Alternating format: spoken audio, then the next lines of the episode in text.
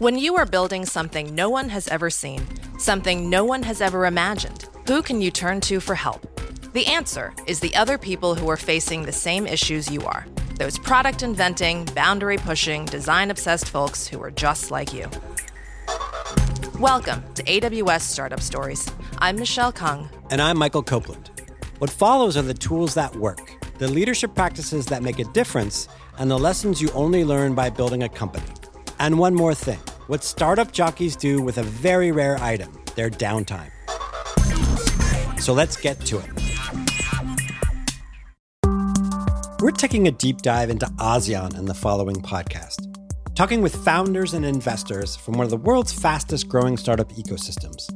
From Singapore to Ho Chi Minh City, Bangkok, Jakarta, and other parts of the region, hear how entrepreneurs are tackling this massive market, what investors are hunting for, and why startups are having such an impact across all dimensions in this part of the world. Welcome to the AWS Startup Podcast. I am here virtually with Ned Lowe, who is the CTO of Singapore based fintech company Singlife. Ned, welcome. Very good to be here. Nice to meet you. Nice to meet you. And you know, I want to check in. Uh, how are things? How is everyone, uh, you and yours in Singapore, doing? Uh, we, are okay. We're okay out here. We're just coming out of our uh, what we call the circuit breaker, which was a sort of lockdown, and so life is beginning to get back to normal. We can go to restaurants, go to bars uh, in small groups with social distancing, but uh, it's nice to get out of the house. I am jealous because the food in Singapore is so good, and of course, if you can't get on the streets, so eat some for me. That's all I can say. Absolutely. So tell us about Singlife. You guys are uh, this breed of new fintech company, and Southeast Asia seems to be really good at, at both um, conceiving of and growing them. Singlife, you guys have started as a life insurance company, um, as it were, but uh, you guys are expanding. Absolutely, yeah. So we are we are definitely a life insurance company. We are a, a regulated life insurance company. And we actually were the, the first uh, local life insurance company to get a, a license in Singapore in about uh, 40 plus years. So that was that was really cool we started off with a sort of a vision of taking uh, just let's say traditional life insurance uh, processes and products and putting them online uh, bringing them to the customer digitally. In particular things like uh, getting the sign off uh, on, on, on the signature on your policy was something that had always been done face to face with with wedding previously. So so that was the initial uh, ambition. And to be honest that ambition was achieved. That was cool but then my boss, Walter de Oude, said, okay, what do we do next? Where, where do we go from here? And what we had discovered over that first period was that technology could be used to uh, really change the entire game. So instead of just taking an existing process and, and putting it online, you could think much bigger than that. And so, what we started thinking about was, well, what does the customer really want? Um, life insurance is a is a difficult product. Uh, the, the, the joke is that it's uh, sold, not bought, and no one wakes up in the morning and says, "Hey, I want to buy life insurance." Today's the day. Yeah, today is the day.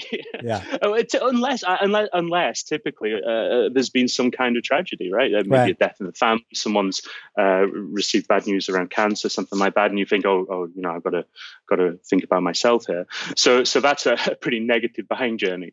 And, and so we, we thought, okay, well, how do we interact and engage with uh, the customer in a way that is a much more sort of positive uh, experience.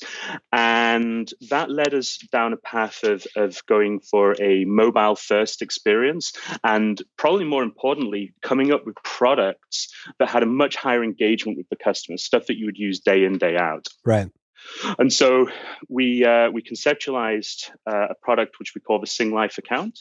It's a uh, instant liquidity everyday insurance account, and what I mean by that is you can put money in to your policy and take uh, money out of your policy anytime, zero zero fees, no lock in. But we could also give some return on that, so we give a two point five percent return on any money that's sitting inside the policy. So you get a bit of insurance, but you get access to your money. Interesting. So it's not quite a bank account. You're not technically, I mean, you are registered, obviously, but um, huh, that's an interesting vehicle. And is that something that is unique to Singapore and that market, or is that that vehicle and that instrument common elsewhere? to my knowledge, it's it's unique in the entire world. Uh, and if anyone's listening to this and can give me an, an example of somewhere else in the world, I'd love to see it. But yeah, so it's an insurance product. You say it's not a bank account, and it gives you that uh, instant return. And then what we did uh, was we attached a Visa card to it. So we put a debit card onto the insurance policy so that you can draw down, you can do a partial withdrawal of your policy by swiping the card in, in, a, in a store. We don't charge any FX rates on that, so so it's as good as any of the sort of the travel cards that you've seen uh, advertised. Uh, so we think this is a really compelling product. And then once we got that, that as, a, as sort of a vehicle of this sort of interest crediting account, we then taken our existing life insurance products and and put them onto the say onto the side into the same mobile experience. So you've got let's say ten thousand dollars sitting in your uh, account, earning two point five percent, but then you decide you want uh, some market returns. So you say, okay, I'm going to move two thousand dollars across into an ILP, uh, an investment linked policy, where you get maybe four percent return. But then uh, market conditions change, your personal conditions change, your risk appetite goes down, you have a kid, whatever. You go move your money back into the uh, the core uh, account. I see. Yeah. So and similarly, we'll pop up and say, hey, people your age will typically have two hundred thousand dollars of life insurance. If you'd like to purchase that and pay for it using the interest that you're earning from your your main account, click OK and now you've got life insurance. It's a little more complicated than that. Um, a couple of, of questions, but not much more.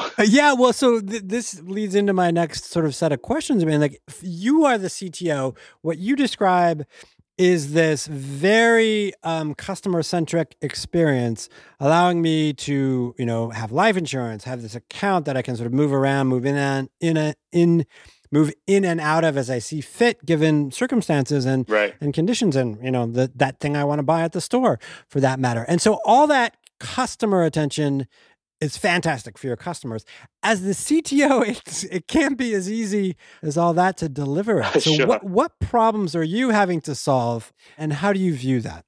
Like, I guess the biggest problem, but also opportunity is just around uh, time to market. And we're we're having all of these great ideas, and as the saying goes, ideas are easy, uh, execution's hard. And converting ideas into something that can then be put out into the market before other people do it, because you know oftentimes these ideas aren't unique is is a real challenge. And, and so we've we've constructed a methodology at Singlife, uh, heavily dependent on AWS, uh, to be honest, uh, around experimenting, getting products out there, right. and then failing fast and, and, killing anything that's not working. Um, uh, to, that Singlife account that I, I, talked about, from from ideation to being uh, in market, was about uh, nine months, and to be able to do that that quickly, we put up a, a pretty simple uh, set of initial services uh, just so that we could test it all out, make sure it worked end to end, and then iterated the hell out of it. Just keep on going in a circle, find a bit that could be done better, could be done more scalable, clean it up, release again. And, and, and that approach is, is very important. That, I mean, especially in a regulated industry and, and an industry like yours that is kind of predicated on trust um, and sort of solidity. How do you balance that speed, that experimentation with kind of knowing that the cake is baked and ready to, to go out there? Yeah, um, it's a great point, and we very much respect uh, the regulator. Um, as, as, I say, we uh, are a fully regulated, licensed uh, company, and, and so that's core to our DNA. I, I think it comes back to the uh, guardrails, not speed bumps mm-hmm. argument that we've constructed an environment where the, the guardrails are pretty tough. We have used all the common AWS services uh, from that perspective in terms of things like you know config rules and and and, and things like that to ensure that uh, anything that is done is is done in a in a way that would be completely compliant. Right. So you're absolutely correct that uh, it, it's it's essential that we get that bit right. So you have this foundation. This is what I find fascinating. You you you make it. Uh, you build this foundation within AWS and, and within your own technology that has that very you know compliant core, and then that allows you to to move quickly and also to to be creative. It sounds like, um, which must be great for your engineering team and for you. Yeah, definitely, definitely. And and, and I think also on, on that, just something you were talking there about the core is that the level of experimentation and the level of iteration. I, I call it the, the complexity pyramid. That at the base of the pyramid, you have the data and that's really hard to move.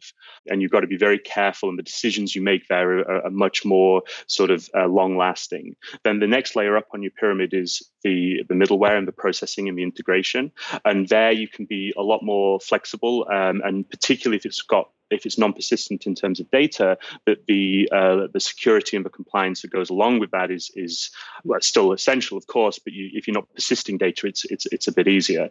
And then at the top of the pyramid, you have the interfaces and the UI. And there, I just say to the engineers, go crazy, right? Do whatever you want to do. Right. Try twenty different ideas release 10 times a day because that's a, a, much easier thing to experiment and play around with but that's ultimately what the customer sees and what is a small change on the ui and you know the, the security and compliance implication is, is negligible might change a user behavior completely even if all of the data and the processing and the storage stays exactly the same right right don't take this the wrong way. You're a CTO, okay. but but you seem to have an incredible um, you know depth of knowledge and kind of detail and and and maybe even um, you know you like engaging with customers and and that side of things yeah. how do you kind of straddle both worlds both the technical and then really getting in deep with customers and and eh, so then you can translate their needs into you know what would become features and services uh yeah um you're absolutely correct. I, you know, I'm, I'm a geek at heart. I'm a technologist. I, I have been my whole life, but um, I'm ultimately the reason I, I do technology is, is, is customer outcomes. Uh, from the very, very first time I uh, was, I don't know, 11 or something, and I uh, I built a fuse tester for my for my mum. Uh, it was the most simple thing ever, but seeing sort of a, a smile on her face, right. test these fuses, uh, you know, that was always that was always the the outcome for me. And I have to ask, what kind of fuses was your mom testing? Was this in a car? Was this in some other like spaceship she was building? no, no, no, no. Just just normal uh, uh, uh, fuses for, for plugs. Oh, okay. And it was the simplest little circuit ever. It was just an LED, a resistor, a battery, and two uh, uh, endpoints for you to put the, the fuse across. But that was enough for me. That's great. I, I, went on and did a, a, degree in electronic engineering pretty much on the back of that that experience. So, right. Yeah. Um, so, so yeah, so customer outcomes is absolutely the, the most important thing for me. But at the same time, I'd say that I learned that maybe the hard way is that um, I worked in technology in, in investment banking for a long time. And I think that at some point, uh, I became more interested in the tech than than the the outcome. And I, I remember I moved roles and, and, sat on the trading floor for a few years, um, and seeing the traders use the software really brought it home to me that you know this is real stuff being used by real people and uh, what might be a quick assumption made by a technologist might have huge implication to the to the end user and that you have to start with the user and work backwards. You have to start with the customer and work backwards. Otherwise you're, you're making all sorts of assumptions that you don't necessarily realize you're making Right, and you paint those customers or would-be customers into a corner, and either they they love it, and or and maybe they have no choice, but uh, or they don't, and uh, they walk quickly. Yeah, I think that's that's an endless uh, another discussion, but I, I do think that that people like you who are able to translate the needs of a customer into products and services and software, let's put it that way, I'm endlessly fa- fascinated by, and and it's not easy, that's for sure. Let me ask about Singapore and Southeast Asia, and then I want to get into these four questions. But it does seem like Singapore, as a nation state, and that region is much more inclined toward sort of modern financial services in many ways more than any other place in the world. So, am I right in that sort of observation? And why do you think that might be? I use a whole bunch of reasons. I think a couple that are very important is just around the sort of socioeconomic reality and, and, and the geopolitical reality of the ASEAN grouping, which is you know ten different countries with completely different levels of wealth, levels of regulation, levels of infrastructure, and when you look at uh, the, the larger markets, when you look at the US or somewhere like that, it's big enough to have a very strong internal domestic market, right? Of course. Right. And if you look at the European Union, it's it's much more fragmented, but yet it has uh, a consistent set of policies. You can do uh, passporting of, of your uh, license. So if you get a license in Germany, you can serve anywhere in EU, for example. Um, and that isn't true in in ASEAN. So just because I have a license here in Singapore doesn't mean I can do business just across the border in, in Malaysia. Right. That leads leads to a, a, lot of sort of innovative thinking about okay well what's right for this particular market what's going to work with this language group what's going to work with this set of regulation but then once you get it right in one country, you can start jumping around and replicating that success in, in other countries. Uh, and so that's very much what we're trying to do here at Singlife. Of course, we're Singapore based. We're now in the Philippines as well. We haven't launched a product yet, uh, but it's coming very soon. Yep. And we're going to be announcing a, a third market uh, pretty soon. And, and Singapore tends to be sort of the, the testing ground for that. It's got a very technology positive uh, regulator who has uh, like the, I don't know if you've ever come across something called the FinTech Festival, but it's uh, run in Singapore with, with government support and is absolutely huge. Yeah. I can't remember how many people it was last year, 60,000 people or something. Oh, wow. That is absolutely huge. Yeah. Yeah. And, and, and the, the, the speakers that we get, you know, we had Modi, we had Lagarde, um, you know, we, we had Trudeau, I think. It, it's, it's crazy. uh, and, and, and so people come to Singapore, they experiment, they test, they do ideas, uh, and then when things are working, they can, they can expand out around the region. As a center of gravity, you guys are lucky too, in the sense that I know people um, and this is by design, like to come to Singapore to start their company um, from all over the world. And yeah. you see that over and over. Let's jump into these four questions. And um, we like to ask them of everyone. And uh, you're a, a, CTO, so you know these can be technical answers if you like, or it could can be sort of non-technical. Sure. What is a tool you use on a regular basis? Something you kind of can't live without?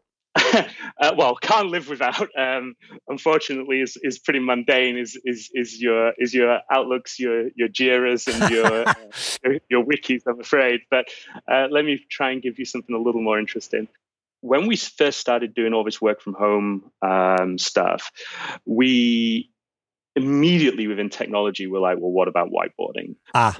Something that had been so key in, in the past and what we've been uh, playing around with now is, is a bunch of the online whiteboarding tools. And I've got to say that I wish that we had been using them before, right? That it's taken, you know, as the joke goes, what led to digital transformation in your company? Was it the CEO, the CIO? Was it COVID 19? That we have adopted a whole bunch of these uh, collaboration tools now that, that are better than anything we had had previously. And, and, the fact that once we do a whiteboard session, we've got uh, you know people we, we have um, partners in in Sri Lanka, in Vietnam, in India who are helping us build some of our products. And, and previously, when we were on a whiteboard, the people in the room had a massive advantage over the people not in the room. And by sort of democratizing it, making it so we're all on the same page. That, that's that's given us really successful outcomes. Plus, once you've completed the whiteboarding session, you can obviously just save it, right? Whereas a right. whiteboard, typically you'll take a photograph and then wipe it off, and then never look at the photograph ever again. Yeah, yeah, that's interesting. And so it, it sounds to me like that's something that's both working on incredibly well now, but that's a keeper going forward. Definitely, definitely. And and and, and I've been. I, I, call it distributed by default. This is my my new thing, which is how do we come up with processes, tools, team structures that assume distributed teams. Right. Once you start going down that path, you, you actually come to a, a whole, you know, why would you even necessarily hire in the same country if your team is distributed? And I don't mean using vendors and outsourcing partners. I mean, you know, having full, fully badged Singlife staff that are maybe all over the world. Uh, like we're not there yet. Looking for the best talent wherever they are. Yeah, I, I think exactly. people are coming to that realization, and it's an interesting balance between uh, you know look i'm looking forward to going back to the office and being around you know my team and other teams for that matter but i do like the flexibility and the power of what we're what we're sort of right. unlocking now um, working in a different way um, just because we have to right A leadership practice or routine, something you do with your team um, or have done in the past with other teams um, that you really think works. Yeah, i'm I think one that's really important to me, and sometimes, uh, particularly technologists, it takes them a little bit of time to uh, get used to it, is what uh, I call think out loud. Um, now, I'm stealing that a little bit from uh, David Marquet and Turn the Ship Around. Um, but think out loud is basically as you're going through a decision making process or as you're uh, repeating an activity that perhaps you've repeated several times, you can sometimes do that in complete silence. And that doesn't give any sort of contextual awareness or any any cues to the people around you about what, what you're doing. Sometimes that's okay if you're in a very small team and you're all co-located, then that kind of works fine. But once you get into larger teams and once you're particularly in a distributed environment, it can it can really uh, cause a lot of confusion. So let me give a couple of examples. Right, let's say that there's some kind of production outage, and you're the best engineer suited to fix that production outage. So you immediately jump in and start fixing it.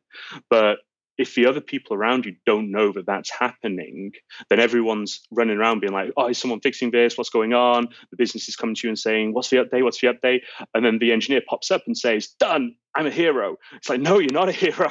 Right. you, you've just, you've just, you've just lost like complete confidence with the business because no one knew what was going on.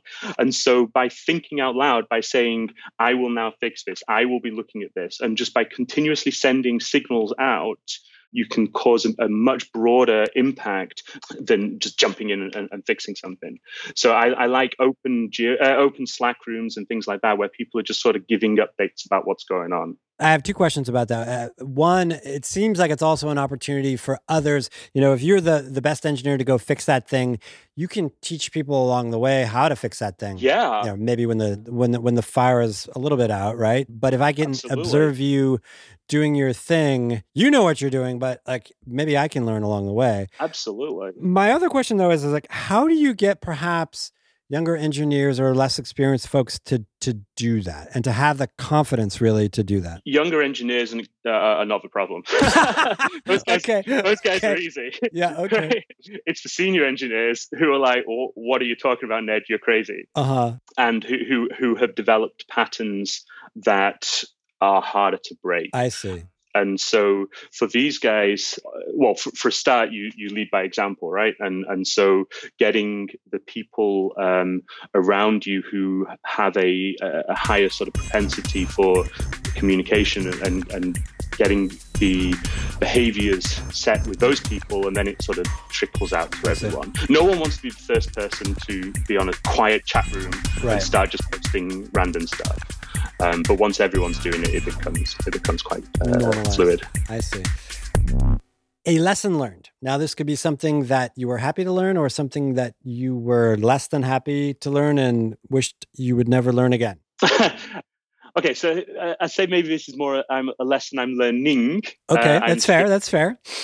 I'm still I'm still trying to get this one, and I, I, I recently took one of these psychometric tests, and uh, the one I took was called Strength Finders. And I think that these uh, are, very positive things to do, and, and, that you can learn things about yourself. And, and, and I think it's something that everyone should at least experiment with. Um, but anyway, so this particular thing, it came out and it, it said, you know, your your your top strength is is called futuristic, uh, which is you know you you envisage a, a, future and then work towards it. And I was like, oh yeah, yeah, that's cool. That, that sounds like me.